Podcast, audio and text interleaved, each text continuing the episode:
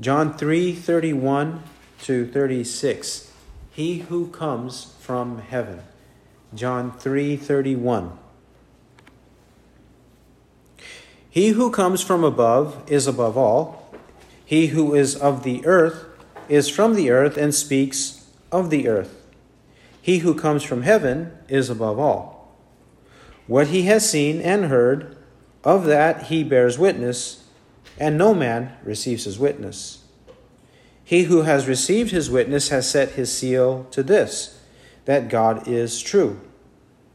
For he whom God has sent speaks the words of God, for he gives the Spirit without measure. The Father loves the Son and has given all things into his hand. He who believes in the Son has eternal life, but he who does not obey the Son shall not see life, but the wrath of God abides on him. Amen. Let's pray. Father in heaven, we pray that you'll show us how important it is to exalt Christ and how important it is to hear and listen to the words of Christ. There is no other source of truth, there is no other source of salvation. We ask that we will have great confidence in this fact that only by the word of Christ are we saved, and only by focusing on Christ is there anything that's good and right and wise for us. We pray that we will have great confidence in this and will be able to share this confidence with others that they might be saved. Teach us, Lord, to believe in the Son. Teach us, Lord, to believe in his words because they have come from you, the Father. For we ask in the name of Jesus, our Savior. Amen. Well, in chapter 3, John, at toward the end of the chapter, John the apostle is away in a way transitioning from John, who immersed people in water, to Christ in chapter 4. Because after this chapter, we're not going to hear much, or if at all, about John. We will hear barely about him in chapter 5, but practically, John, who immersed people in water, preparing people as a forerunner to Christ, he is ending right here. And his words are ending right here in John 3 31 to 36 there is a transition. Remember from last time, what was the occasion for these words of John? The occasion for these words of John was a controversy or a question that arose because Jesus, with his disciples, they were baptizing people, they were immersing in water. John was already doing that, and his disciples were already doing that. And so a question or dispute, a controversy, a discussion arose chapter 3, verse 25, it says, Therefore, a discussion arose based on this. And they wanted to know. Well, John, he takes the opportunity when they were wondering in whose camp they were, whose party were they going to affiliate with, whose disciple would they be. John took that opportunity to minimize himself, to show his true place in relation to his ministry of Christ, his ministry of preaching Christ. He did so last time, and we saw John's great humility, a humility that we must repeat. And we said from John 3:30 that we ought to also have this mindset, he must increase, but I must decrease. Whenever there are factions, whenever there are parties, whenever there are conflicts like this, we have to understand our proper place. Now, after establishing our proper place in chapter 3, 22 to 30, John then focuses his attention on the superiority of Christ. He focuses his attention on the superiority of Christ, and he does so in various ways in 331 to 36. He does so to show that our focus, our attention, our love, our devotion, it should only be on Christ and the words of Christ. It should only be there.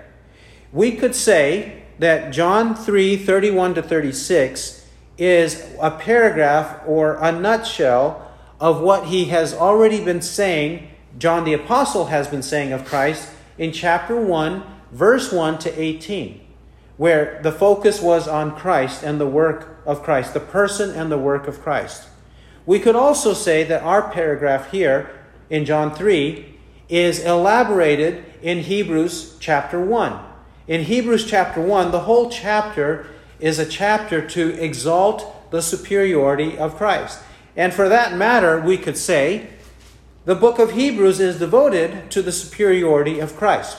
Christ and Christ alone, his person and his work, who he is and what he came to do on our behalf, that's in the book of Hebrews. Starting in chapter 1 about his deity, chapter 2 about his priesthood, and that continues on throughout the book. Those kinds of issues are brought up in Hebrews. Another place we might look is Colossians chapter 1. Colossians 1 also exalts the person and work of Christ. The Bible does this because we are apt, we have a propensity to be distracted by the controversies and the things that happen to us in this world. So, John takes this opportunity with this controversy or discussion that arose. He takes the opportunity to focus his disciples on the person and work of Christ, on the word of Christ. That's what we have here in John 3 31. Let's now explore, let's see how he explains how we ought to be focused on Jesus Christ and him alone. Firstly, in 331, he who comes from heaven is above all. He who comes, I'm sorry, he who comes from above is above all. Now, when he says this, he's talking about the origin of Jesus Christ. He's saying that Jesus Christ, he came from heaven. He descended from heaven. Correct? He said that he descended in 313. Jesus says of himself, and no one has ascended into heaven but he who descended from heaven, even, or that is, the Son of Man. So, the one who descends from heaven is above all. He's not talking about angels, he's talking about Christ. Christ, his origin, uh, origin is from heaven. He descended from heaven. His incarnation, it had to be planned or purposed in heaven, decreed in heaven, and then it took place on the earth. He's not meaning angels, he's talking about Christ himself. He came from heaven and he came uniquely from heaven. Here also, he's not talking about the body or the flesh of Jesus Christ. He's not meaning that. Some misinterpreters throughout church history have said that Jesus was not born of a virgin, but he had a body that was a celestial body that descended from heaven. John here is not talking about Jesus' physical body, he's talking about Jesus' person. Jesus' person, the Son of God, is the one who descended from heaven, who came from heaven. He's not talking about the body of Christ. The physical body of Christ obviously became flesh through the miracle of the virgin birth. Matthew chapters 1 and 2, Luke chapters 1 and 2 describe that miraculous event. Also prophesied by Isaiah in Isaiah 7 14. So, he who comes from above is above all, has to do with Christ as the Son of God who came from heaven and was born of a virgin. That's what he means by that. But then he contrasts it. Verse 31 He who is of the earth is from the earth and speaks of the earth. In this way, I believe he's using an idiom, an axiom, and saying, He who is of the earth is from the earth, meaning everybody else. Everybody else. He doesn't mean just himself. He's not talking about himself because John, the one who immersed, John is one who had words from God. So he's not saying that he didn't preach the words of God, that he was not a prophet of God. In the second part of verse 31, he's speaking about everybody else. If our origin is from earth and we don't have any supernatural revelation, then we're only going to speak of the things of the earth. We're only going to speak, speak of earthly, temporary, physical matters. We're only going to be concerned about temporary, physical, material matters. We're not going to be concerned about heavenly things. That's what he means here. So that's the way everybody else is, right? Everybody else, we don't receive in a revealed, miraculous sense as the holy prophets and the holy apostles did the words of God. He's talking generally about everybody else. We are from the earth, our origin is from the earth. We did not originate in heaven, and we speak of the things of the earth. Unless we are converted, unless we are convinced about the word of Christ in the Bible, unless, of course, we are a holy prophet or a holy apostle. Then we wouldn't be in this category. But he's speaking generally of this. By the way, also in verse 31, since he is speaking of everyone else, generally of mankind, all men from the beginning till the end of the world, we are of the earth, we are from the earth, we speak of the earth. If our origin is from the earth, we did not originate in heaven. That's an important point to make as well, because there are some within Christendom, within Christianity, one of the first ones to believe that we actually originated in heaven was a man called Origen or Origen. He spelled his name O R G E uh, O R I G E N. O R I G E N. And in the original language, his name would have been Origen. And he believed and he was a theologian and a pastor. He wrote books, and he believed in the pre existence of the soul. He believed that we, as humans, pre existed as spirits in heaven before God sent us to the earth. And today, since the 1800s, there is a major cult within Christianity, a major cult, false religion, that teaches the same the Mormons, the so called Church of Jesus Christ of Latter day Saints. They also say that we existed in heaven when the Heavenly Father and his numerous wives procreated. They have physical bodies there in heaven. They procreate, they come together all the time, and when they come together, then the goddesses of our Heavenly Father produce spirit babies. Not physical babies, though they are physical beings. They produce spirit babies, and that's how we used to live in heaven before our own parents procreated, and then we obtained a physical body on the earth. But this passage rejects that. This passage says, We are of the earth, from the earth, and we speak of the earth. Our origin is here our origin is not in heaven. Whether our spirits or our bodies, our origin is here on the earth. And even the body of Christ, his physical body, originated on the earth. Further, verse 31 He who comes from heaven is above all. He who comes from heaven is above all. He reiterates what he just said in verse 31 he's reiterating and summarizing in one phrase or one sentence He who comes from heaven is above all. He is above all. He's above all the things of the earth, and he's even above all of the angels of heaven, whether the good angels or the fallen angels. He is above all of them. He is superior to everyone. His origin is from heaven. Therefore, he is superior to everyone else by his very nature and by his very words, by his very purposes, by, by his very values. Whatever it, there is about Christ is superior to everyone else. Everyone else. This immediately excludes all of the other categories and all of the other parts of creation that there exists. He is superior to all of them because his origin was from heaven. Further, not only does he speak of his origin, verse 32, he speaks of his words. His words, 32.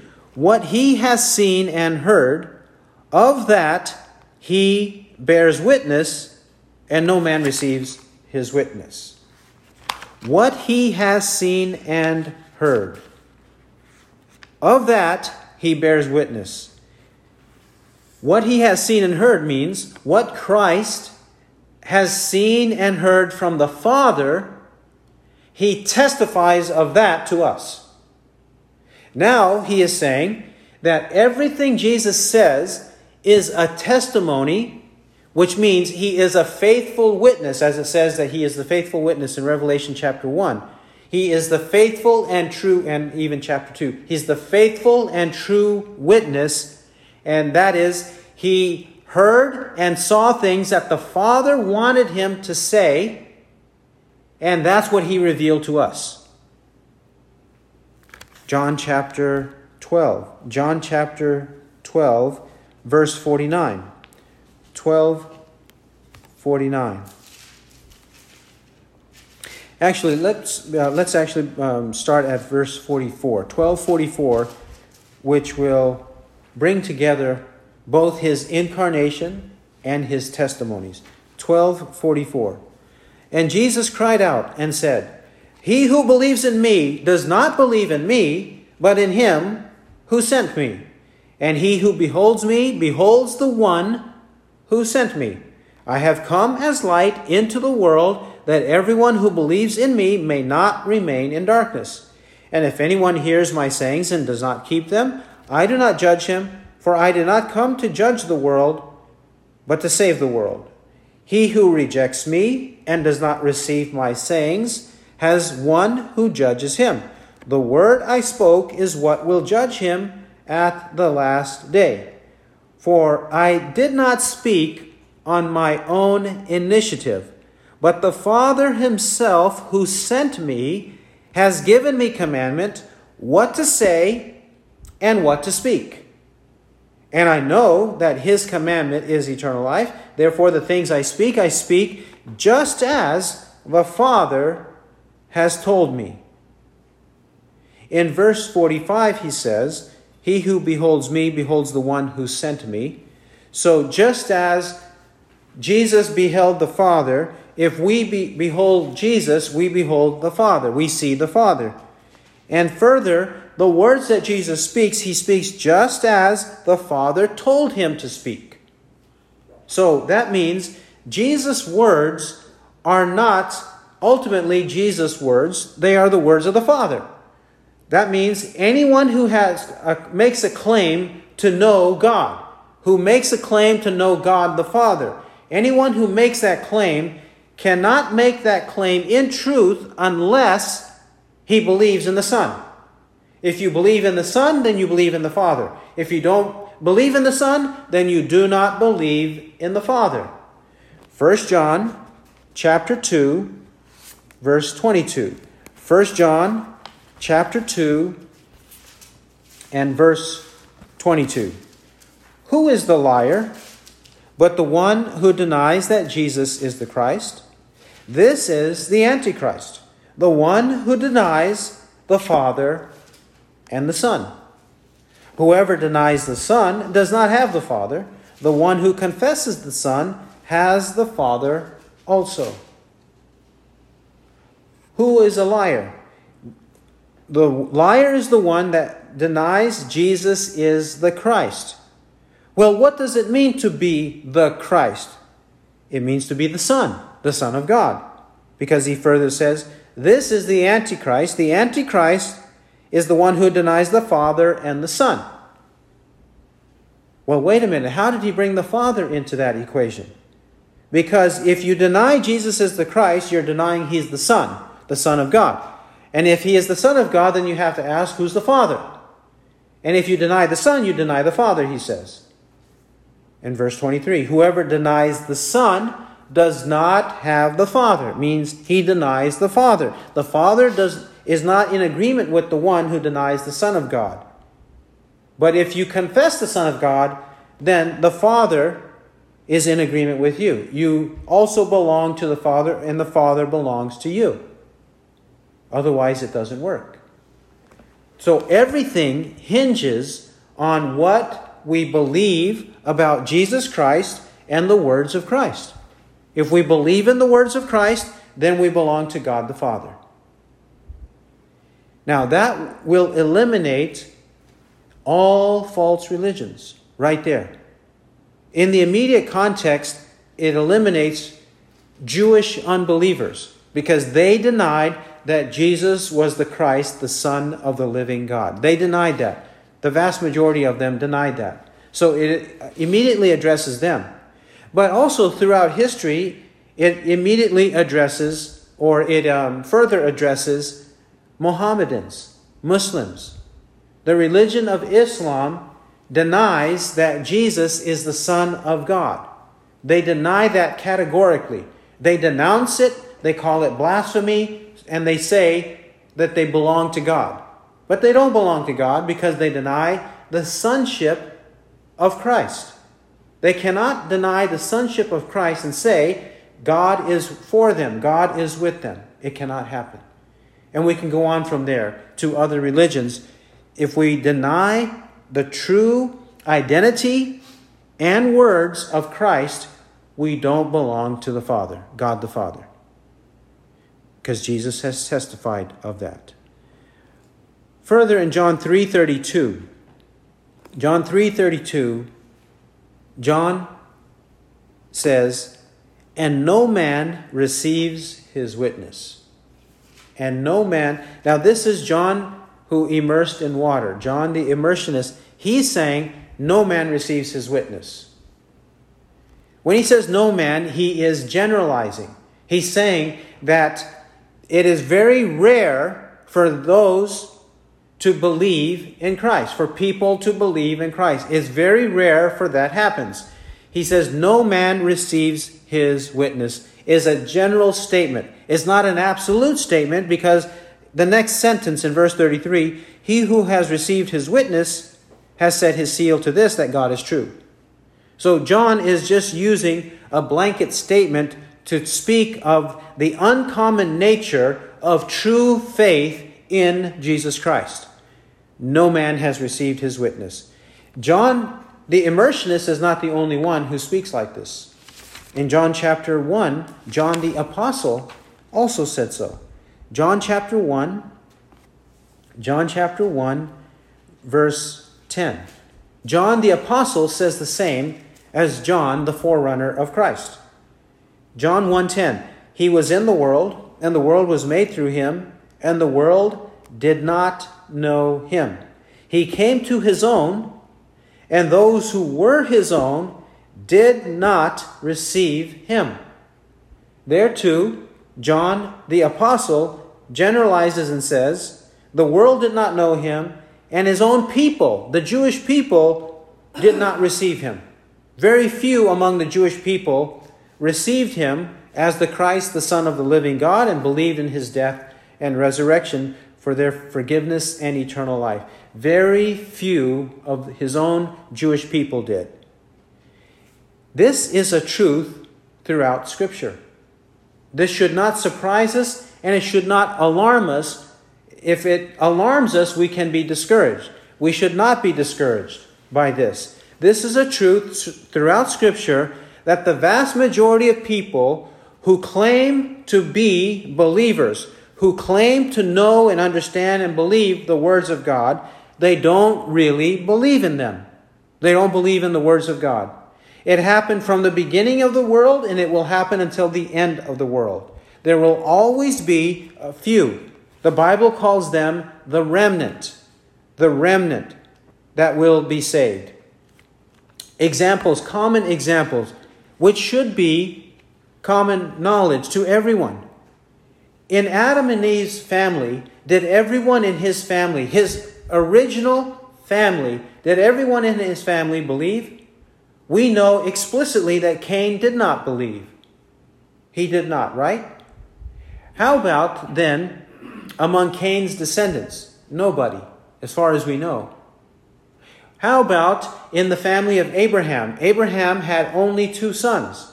Among the two sons, 50% right there, we have Isaac who did and Ishmael who did not. He only had those two sons. um, in terms of initially with his, uh, with his uh, wife and with his wife as a concubine, Hagar. He had those two. Later he had others, but early God told him no up to Ishmael and yes to Isaac. God chose Isaac and rejected Ishmael. And then when we come to Isaac and Rebekah, who did they have? They had Jacob and Esau. There too, it was 50 and 50. Not the whole family, not all the children, only part of them. And that's a huge percentage. If you only have two sons, one is chosen and believes, another is rejected and disbelieves. That's one uh, or, or 50 50 in one family. Correct? And this is the way it is throughout the whole Bible.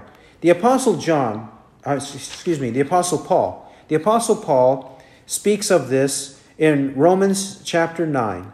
Romans chapter 9, verse 27. Romans 9, 27. Using the example of what Isaiah preached. Romans 9, 27. And Isaiah cries out concerning Israel, that is, physical Israel, who were numerous in the millions, tens of millions. Romans 9, 27. And Isaiah cries out concerning Israel, Though the number of the sons of Israel be as the sand of the sea, it is the remnant that will be saved. For the Lord will execute his word upon the earth thoroughly and quickly. And just as Isaiah foretold, except the Lord of Sabaoth had left to us a posterity, we would have become as Sodom and would have resembled Gomorrah. They are as numerous as the sand of the sea, yet only a remnant of them are saved, he says.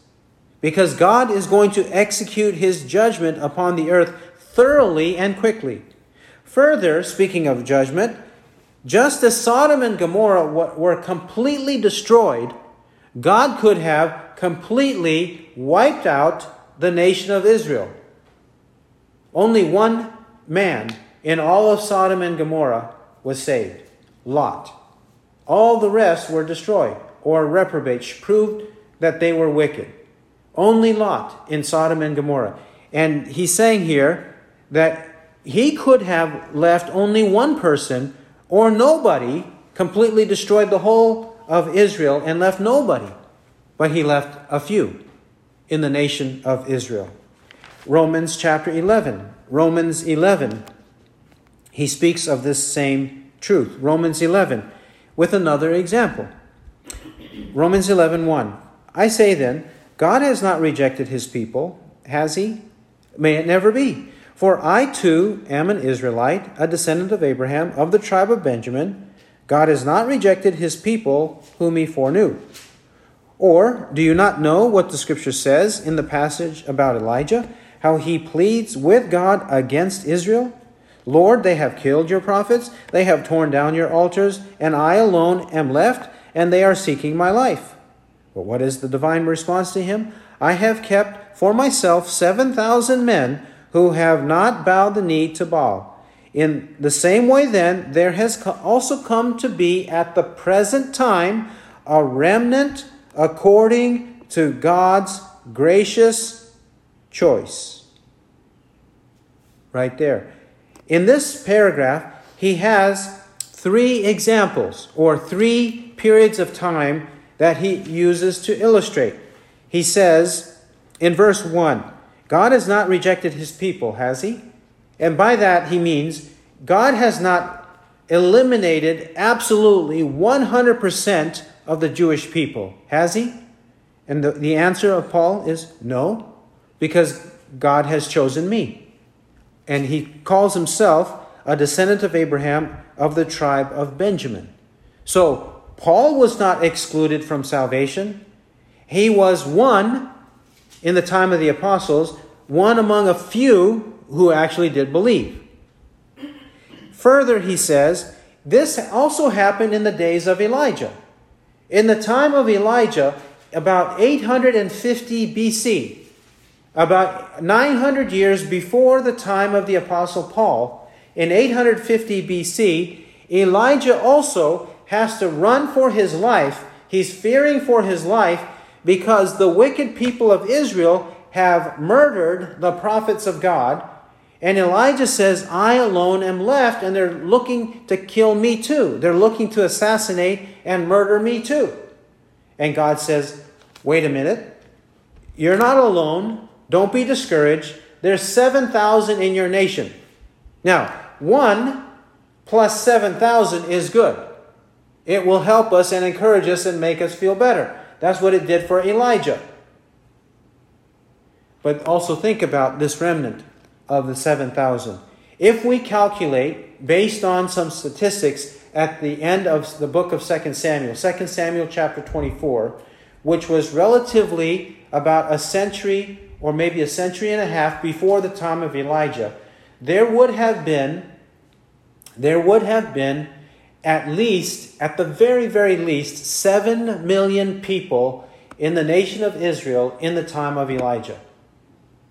And God tells Elijah, Wait, among the seven million, I have 7,000.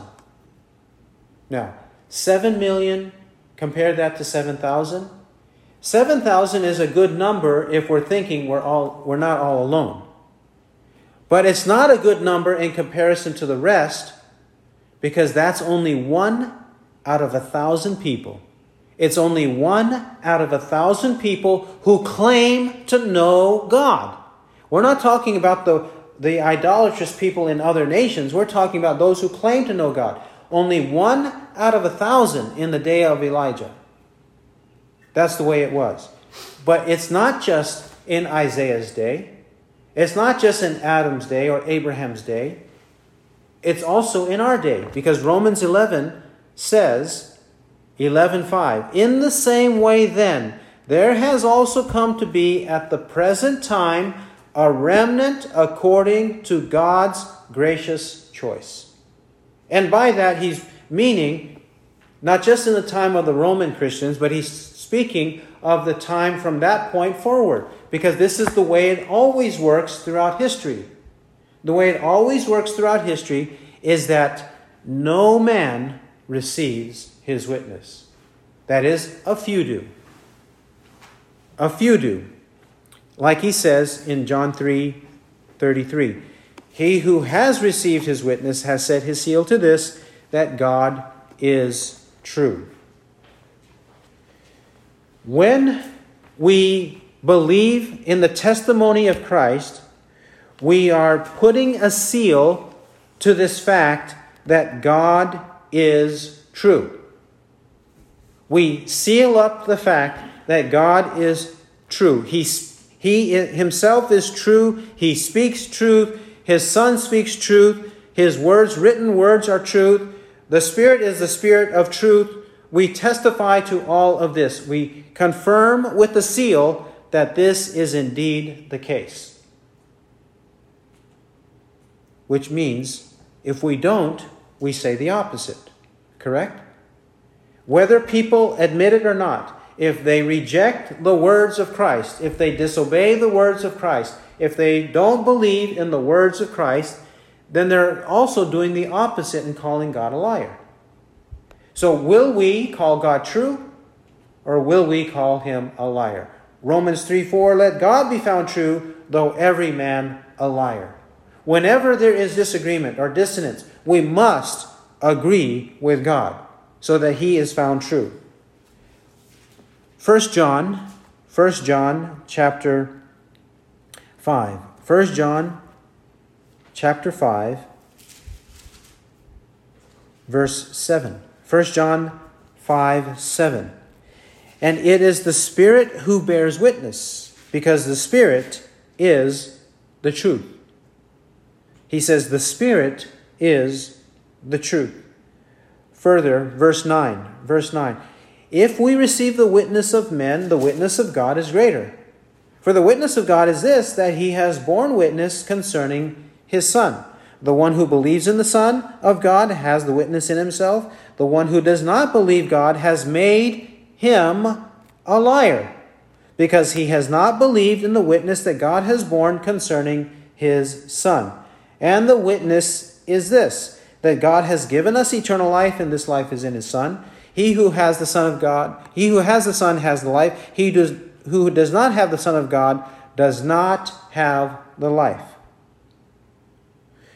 We're told in verse 7 that the Holy Spirit is the Spirit of truth. We are also told in verses 9 and following that if we receive the witness of men, which we do, right? He's, by if he means since we do, it is a practice for us to believe in other men in terms of when they testify to something, let's say in a court of law, we believe them. Or even if we believe a friend, we believe what he says, we believe his testimony about something. Well, but if we do that among men like that on a daily basis, we should do it on the basis of what God says. If God testifies to something, his witness is greater than men. It's one thing for us to believe one another, but it's a greater thing to believe in God because God is the one telling us. He's the one testifying of this. And of what has He testified? God has testified concerning His one and only Son, verse 9. So, what God says about His Son, we ought to believe. And if we don't believe it according to verse 10, we make God a liar because we don't believe what God says about His only Son. It's better for us to be the liars and God to be the truth teller than us to be the truth teller and God the liar. It's either one way or the other. Only one or the other. And if we do receive His witness, we have eternal life. Verse 34, John 3 34. For he whom God has sent speaks the words of God, for he gives the Spirit without measure. Verse 34 He whom God has sent speaks the words of God. Throughout the book of John, this phrase, God has sent, or the Father sent me, phrases like that with the word sent there are over 30 times in the book of John. John the Apostle encourages us, insists that we understand and believe that when we see Christ, we are actually seeing God. He was sent from God. That is a, a factual statement or a fact of history, and we should believe that fact of history based on these words, based on the testimony of what we have here in the Bible. We have to believe that. And not only do we have to believe that part, but we have to believe that he spoke the words of God.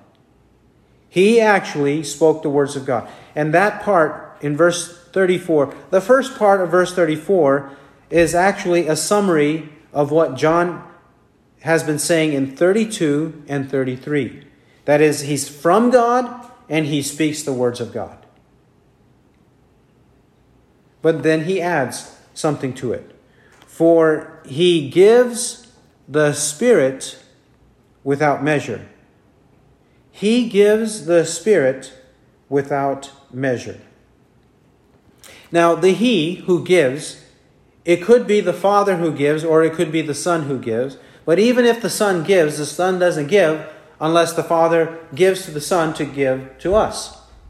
Okay? In the Scripture, that's the way it works the Father gives to the Son the ability to send the Holy Spirit. Even in the book of John, John says it that way. For example, in John 15 26, John 15 26, when the Helper comes, whom I will send to you from the Father, that is the Spirit of truth, who proceeds from the Father, he will bear witness of me. See there? This, the origin of the sending of the Spirit is from the Father, but also from the Son. So ultimately, the Spirit comes to us from the Father, but the mediator of sending the Son is I'm sending the Spirit is the Son of God. So from Father to the Son, and then from the Son to us is the Holy Spirit. Firstly, though, in verse 34, who is it that receives the Spirit without measure? Who receives the Spirit without measure? The prophets don't receive the Spirit without measure. We do not receive the Spirit without measure. The, the apostles did not receive the Holy Spirit without measure. The one who received the Spirit without measure abundantly was Christ Himself. Christ Himself receives the Holy Spirit without any measure. And then, by measure, by weight, by increments, He gives us the Holy Spirit and fills us with the Holy Spirit, causes the Holy Spirit to dwell within us, gives us the power of the Holy Spirit. This happens to us partially and incrementally. Partially and incrementally. But Christ himself received the Holy Spirit without measure. He had the, the Holy Spirit and the oil of joy above his companions, according to Hebrews chapter 1. Hebrews chapter 1, speaking of, in a figurative way, the anointing of the Holy Spirit, it says in Hebrews 1, verse 9, You have loved righteousness and hated lawlessness. Therefore, God, your God, has anointed you with the oil of gladness above your companions. That is, God the Father has anointed Christ with the oil of gladness, meaning the Holy Spirit, above us, above Christ's companions or friends, us. This is what God has done. So, if the Holy Spirit is given to Christ without measure, and then the Holy Spirit is measured out and distributed to us by gifts, by gifts of the Holy Spirit, by the fruit of the Holy Spirit, by our regeneration of the Holy Spirit, if these things are measured and given and distributed to us, where else shall we go? Where else shall we go is the point John is making. Where else should we go? If the Father, the Son, and the Spirit are working in harmony to give us the grace of the Holy Spirit, then there is no other place to go. It's only in the God of the Bible, the Holy Trinity of the Bible Father, Son, and Holy Spirit. So it would be foolish for us to seek truth, to seek wisdom, to, to seek anything that's good for our eternal life elsewhere. We have it right here. Further, verse 35 The Father loves the Son. The Father loves the Son and has given all things into his hand. The Father loves the Son and has given all things into his hand. The first point we notice is that the Father loves the Son. And this love is a very unique love. It's a love that we do not know. It's a love that we have not experienced. In their sense, in that sense, the Father loving the Son. Jesus repeats this in John 5, John 5, verse 20. For the Father loves the Son and shows him all things that he himself is doing. And greater works than these will he show him that you may marvel. The Father loves the Son in this unique way because the Son of God is the beloved of the Father. This is my beloved Son. Hear him. Right? That was the voice of the Father speaking at the baptism of Christ. And also, even at the uh, transfiguration of Christ. This is my beloved Son. Hear him. So, if the Father loves the Son in this unique, special, supernatural way, then we should love the Son. If the Father loves the Son like this, why don't we? We should. We should love the Son of God just as the Father loves the Son of God. because we cannot make a claim to knowing God unless we know the Son. We cannot make a claim to loving God unless we love the Son of God. Moreover, verse 35, and has given all things into his hand. All things. Not only because the Father loves the Son, but also because the Father has empowered the Son. The Son has all authority, all power. Like he said, Matthew 28 18. All authority has been given to me in heaven and on earth. Go therefore and make disciples of all the nations. All authority is in the hand of the Son. He's got all the power in the world. So if he has all the power, all the authority in the world, why go elsewhere? Why go anywhere else? Is he not, after his ascension, seated at the right hand of the throne of the majesty on high? He's at the right hand of the Father. Why is it said in the Bible, the right hand of the Father? Because the right hand is typically the strong hand, the hand of power.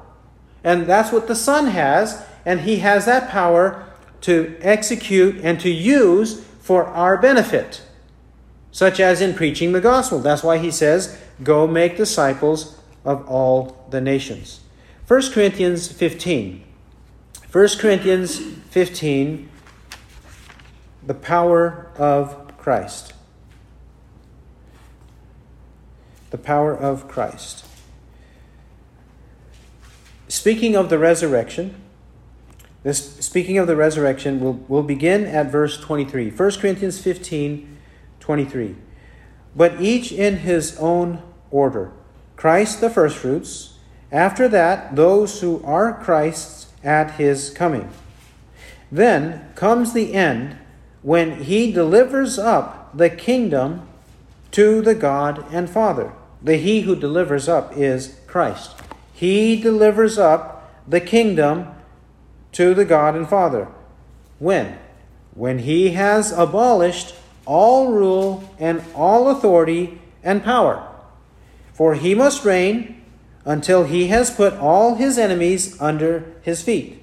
The last enemy that will be abolished is death for he has put all things in subjection under his feet.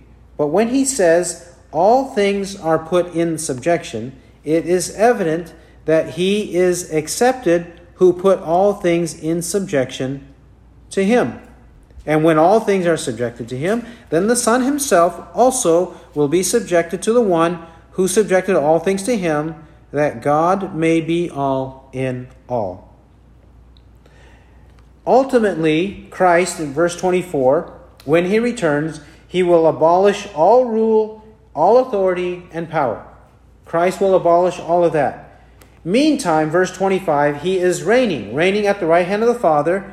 He's reigning until he puts all his enemies under his feet. So he is a powerful king with all authority over the whole world. Ultimately, he will abolish death. And after he has put all things in subjection under his feet, he's going to stamp out all other powers. When he subjects everyone and everything under his feet, then he will deliver up all to the Father. So, Christ, he has all power. All things are given to him. If all things are given to him, if he has power, why do we seek power or answer to prayer in lifeless and dead things. Whether the materialistic things of the world or actually in idolatry. We shouldn't. We shouldn't. It is all in Christ. So, no worries, no anxiety. Christ has all the power. Verse 36, John 3 36. He who believes in the Son has eternal life. But he who does not obey the Son shall not see life, but the wrath of God abides on him. 36. He who believes in the Son has eternal life. That is actually a summary of this whole chapter. It's a summary of the whole chapter. That's what was announced to Nicodemus. That's what will be announced to everyone. It will be, or that is, a summary of this whole chapter. Believe in the Son. Belief is necessary, and not belief in anyone, but belief especially in the Son, or only specifically in the Son, is eternal life obtained. That's a clear statement. That's clearly taught throughout Scripture. I am the way, the truth, and the life. No one comes to the Father but through me. John 14, 6. We know that there is salvation in no one else. That's what's required belief in the Son. However, notice he says, But he who does not obey the Son shall not see life. Do you see the contrast? Notice the synonym he used for belief. For belief, the opposite is disobedience. Either we believe or we disobey. Either we believe or we disobey. The scripture speaks in this way. Why does the, the, the scripture speak in this way? That either we believe or we disobey? Because the moment we are told, the moment we receive a command that we must believe, we are told, Jesus died on the cross, therefore you must believe. Right? So once we're told like that, it becomes a command that we must obey. So if we don't obey the command, then we have disobeyed. That's how the scripture looks at it. Now, notice with me Acts chapter 6. Acts chapter 6, verse 7. Acts chapter 6, verse 7. And the word of God kept on spreading and the number of the disciples continued to increase greatly in Jerusalem. And a great many of the priests were becoming obedient to the faith. Obedient to the faith. An interesting phrase, is it not? Well, that's just like what John 3:36 says. Either we believe in the Son or we do not obey the Son. But if we believe in the Son, we are becoming obedient to the faith. Romans chapter 1. Romans chapter 1, verse 5. Romans 1, verse 5. Through whom we have received grace and apostleship to bring about the obedience of faith among all the Gentiles for his name's sake. The obedience of faith.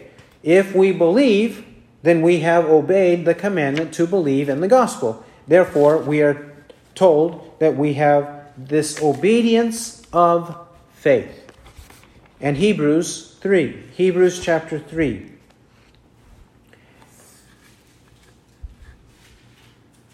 Hebrews chapter 3 verse 16. 3:16.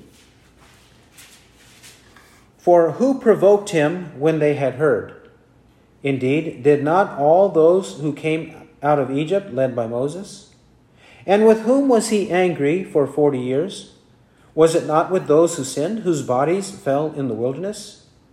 And to whom did he swear that they should not enter his rest, but to those who were disobedient?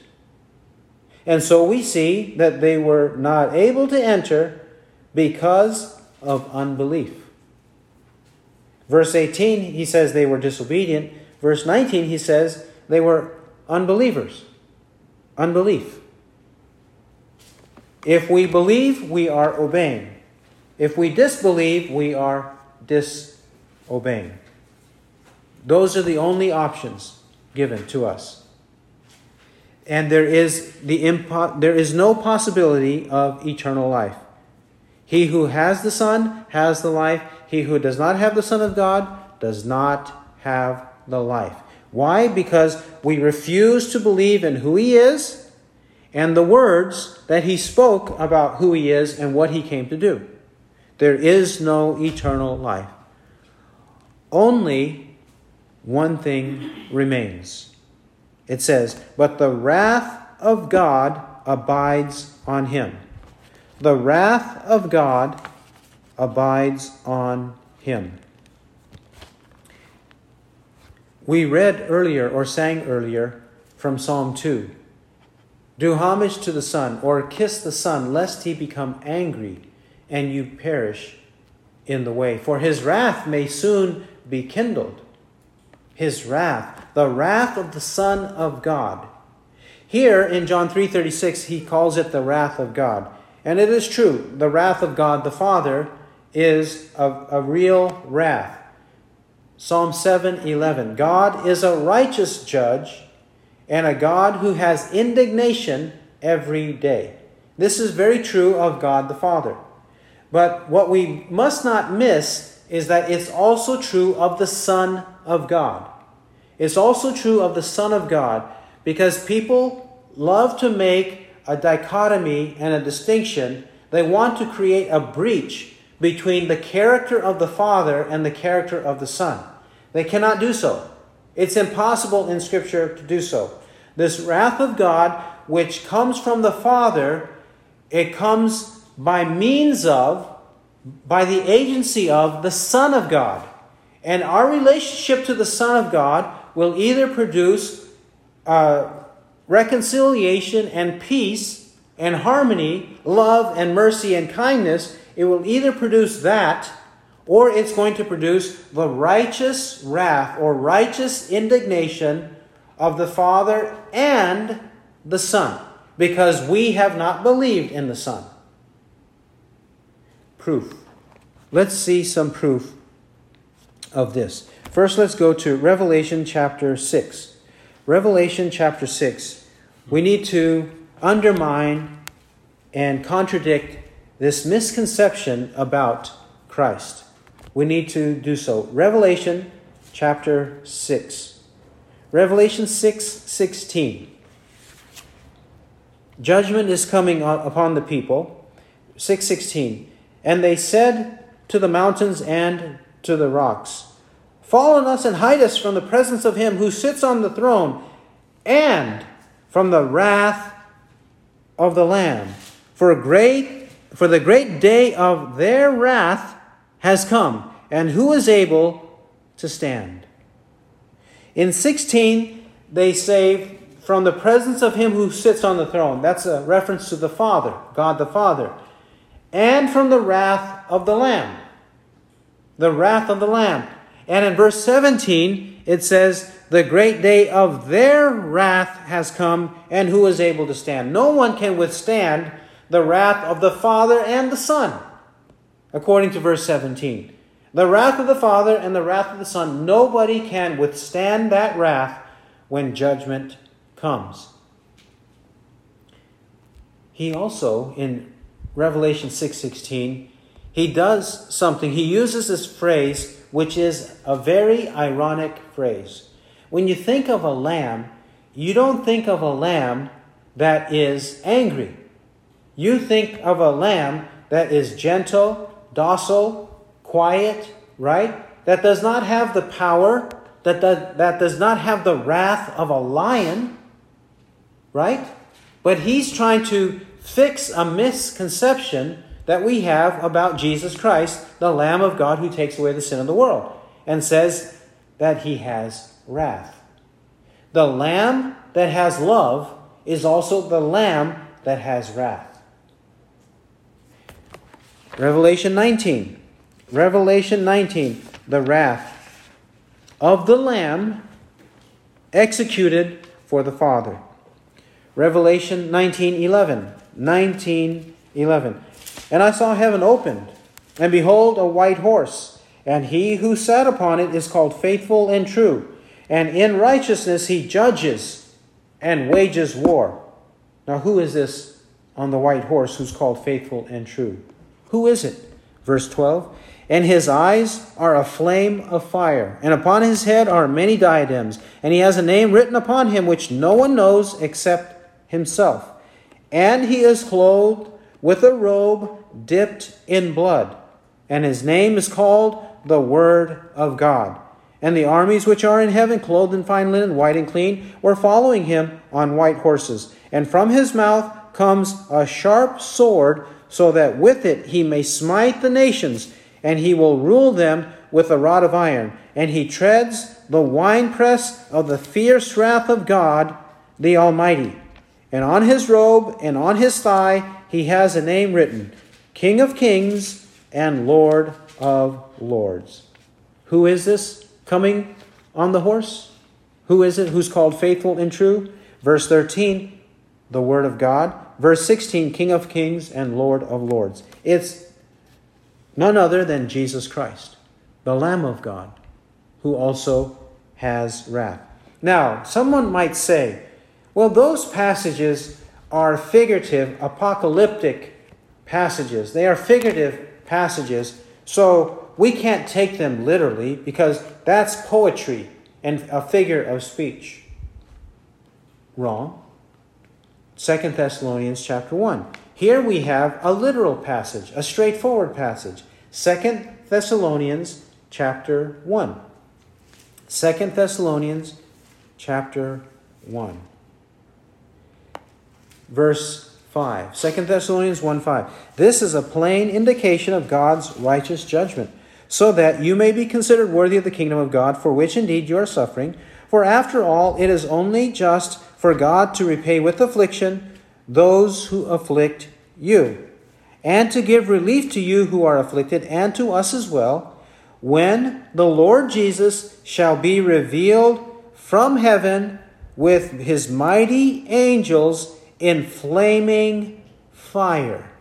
He's revealed from heaven with his mighty angels in flaming fire dealing out retribution to those who do not know God and to those who do not obey the gospel of our Lord Jesus. And these will pay the penalty of eternal destruction away from the presence of the Lord and the glory of his power, when he comes to be glorified in his saints on that day and to be marveled at among all who have believed. For our testimony to you was believed. Jesus and his mighty angels are going to come in flaming fire. Why flaming fire? Flaming fire because of the wrath of God, the furious wrath of God against unrepentant sinners. That wrath of God remains on all who reject Christ. Christ is the one who came from heaven, the one that the Father loves, in whose hand the Father has given all things who has the Spirit without measure? He is the one who testifies of the true nature of God and of us and of our need for salvation. Let's believe in him. He who has ears to hear, let him hear what the Spirit says. Amen.